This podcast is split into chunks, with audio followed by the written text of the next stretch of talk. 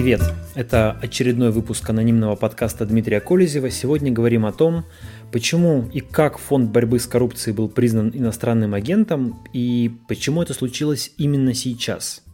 Итак, на этой неделе, 9 октября, Министерство юстиции Российской Федерации объявило, что Фонд борьбы с коррупцией, учрежденный Алексеем Навальным, внесен в реестр иностранных агентов – Основанием стало то, что эта организация, ведущая политическую деятельность, получила финансирование из иностранного источника. Именно эти два фактора должны сойтись, чтобы организация была признана иноагентом. Во-первых, она должна вести политическую деятельность. Во-вторых, получать деньги из-за рубежа. Насчет политической деятельности ФБК вроде бы сомнений не было, но в получении иностранных платежей организацию до этого не уличали – вот это случилось. Руководство ФБК сразу заявило, что никаких иностранных денег не получало. Сначала руководитель фонда Иван Жданов, а затем и Алексей Навальный объясняли, что ФБК внимательно следит за поступлением средств и не принимает деньги, которые приходят от иностранцев. Позднее Минюст уточнил на своем сайте, о каких именно платежах идет речь. Плательщиков два – это физическое лицо из Испании, человек по имени Роберто Фабио Монда Карденес, а также компания stardoors.com из США. Общая сумма траншей составила около 140 тысяч рублей, порядка 2000 евро. Компания StarDoors – небольшая фирма во Флориде, которая занимается производством дверей для шкафов. Ее учредителем является некий Юрий Маслихов, по данным издания «Открытые медиа», гражданин России. Об этом изданию сказала сотрудница этой фирмы. А второй человек нашелся в испанских реестрах. Это некий менеджер, работающий в нескольких компаниях. Позднее телеканал РЕН-ТВ опубликовал платежку, по которой проходил платеж испанца. Согласно документу, 12 сентября на счет ФБК из Мадрида было отправлено 110 тысяч рублей.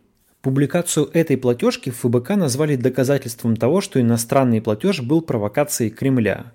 Навальный и его соратники считают, что единственный способ, которым канал РНТВ мог получить платежку, было то, что ее передал сам плательщик. А значит, он каким-то образом связан либо с прокремлевским каналом, либо, возможно, с Кремлем. Важно понимать, что на момент перевода счет ФБК уже был заблокирован в связи с возбуждением уголовного дела об отмывании денег – Таким образом, как говорит Алексей Навальный, ФБК мог принимать платежи, но не мог возвращать их обратно. По его словам, можно было отправить деньги в ФБК хоть из ИГИЛ, запрещенной в России организацией, и фонд все равно не смог бы вернуть их плательщику. Таким образом, считает оппозиционер, вся история с иностранным финансированием является провокацией, кстати, забавно, что платеж оказался сравнительно небольшим.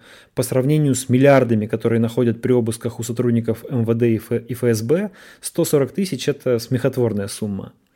Навальный также опубликовал копии платежных поручений, из которых видно, что деньги от испанца пришли двумя траншами – 6 и 17 сентября – кстати, у одного из посетителей сайта Навального возникли вопросы к этим документам. У двух платежных поручений почему-то один номер, но, наверное, этому есть какое-то объяснение. Что касается платежа из США, то ФБК не смог обнаружить у себя его следов. Навальный считает, что, цитирую, «Кремль сам запутался в деталях своей операции». Признание Фонда борьбы с коррупцией иностранным агентом выглядит еще одним шагом, который предпринимает власть для уничтожения самой активной оппозиционной структуры в России. Напомню, что все началось с московских протестов, после которых было заведено уголовное дело об отмывании средств в Фонде борьбы с коррупцией.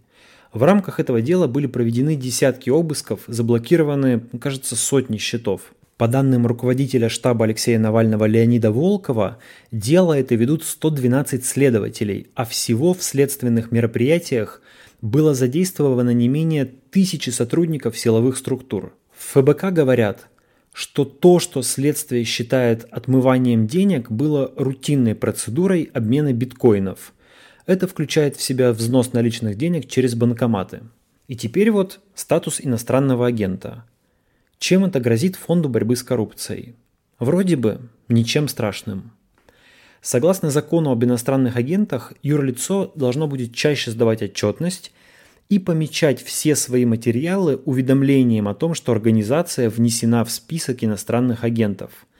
Меры эти не выглядят такими уж убийственными. Фонд борьбы с коррупцией и без того не обделен вниманием надзорных органов. А упоминание об иностранном агенте вряд ли напугает аудиторию Навального. Скорее наоборот. Это клеймо, которое должно было быть позорным, окончательно нивелируется и превратится то ли в ничего не значащее словосочетание, то ли даже наоборот, в знак качества.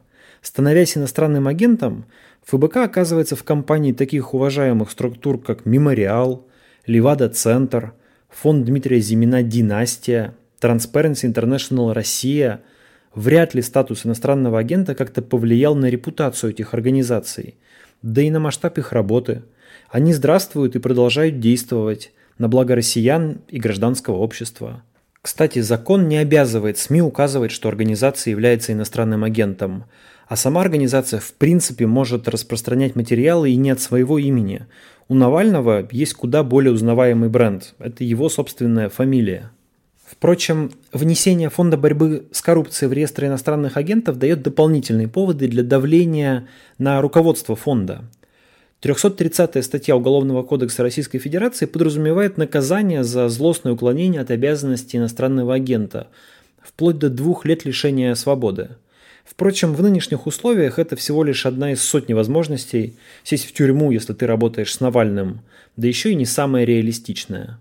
А вот более жестким шагом может стать ликвидация или запрет ФБК по закону о противодействии экстремистской деятельности. В этом случае организация будет ликвидирована, и даже упоминать ее в прессе без слов «запрещенная» будет нельзя. Так в свое время случилось с национал-большевистской партией, запрещенной в России организацией. Вы можете спросить, ну где ФБК, а где НБП?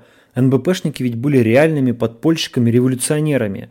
Но напомню, что запрещенными в России также признаны свидетели Еговы, хотя еще несколько лет назад трудно было поверить, что кто-нибудь сможет объявить этих тихих людей экстремистами. Уж, конечно, ФБК дает куда больше поводов для беспокойства российскому государству. Наверное, самый интересный вопрос, почему за фонд борьбы с коррупцией взялись именно сейчас? Вот почему именно сейчас его взялись признавать иностранным агентом, почему заведено это огромное уголовное дело. Кстати, когда Минюст выпустил свое заявление, многие в интернете писали, что думали, что ФБК уже давно признан иностранным агентом и даже удивились, что Минюст сделал это только сейчас. Фонд учрежден Навальным в 2011 году. Восемь лет эта структура росла и крепла – Почему же именно теперь ее явно уничтожают и реально имеют шансы не оставить от нее камня на камне?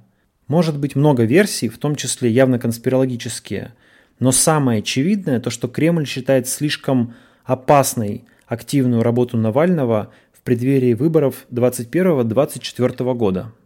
Я напомню, что в 2021 году мы выбираем Государственную Думу, а в 2024 году нового президента – с учетом ухудшения экономического положения, санкций, падения рейтингов власти и множества признаков нестабильности в разных регионах России, а также принимая во внимание то, что Владимир Путин по Конституции не может баллотироваться на новый президентский срок, России предстоит пройти через очень сложный период.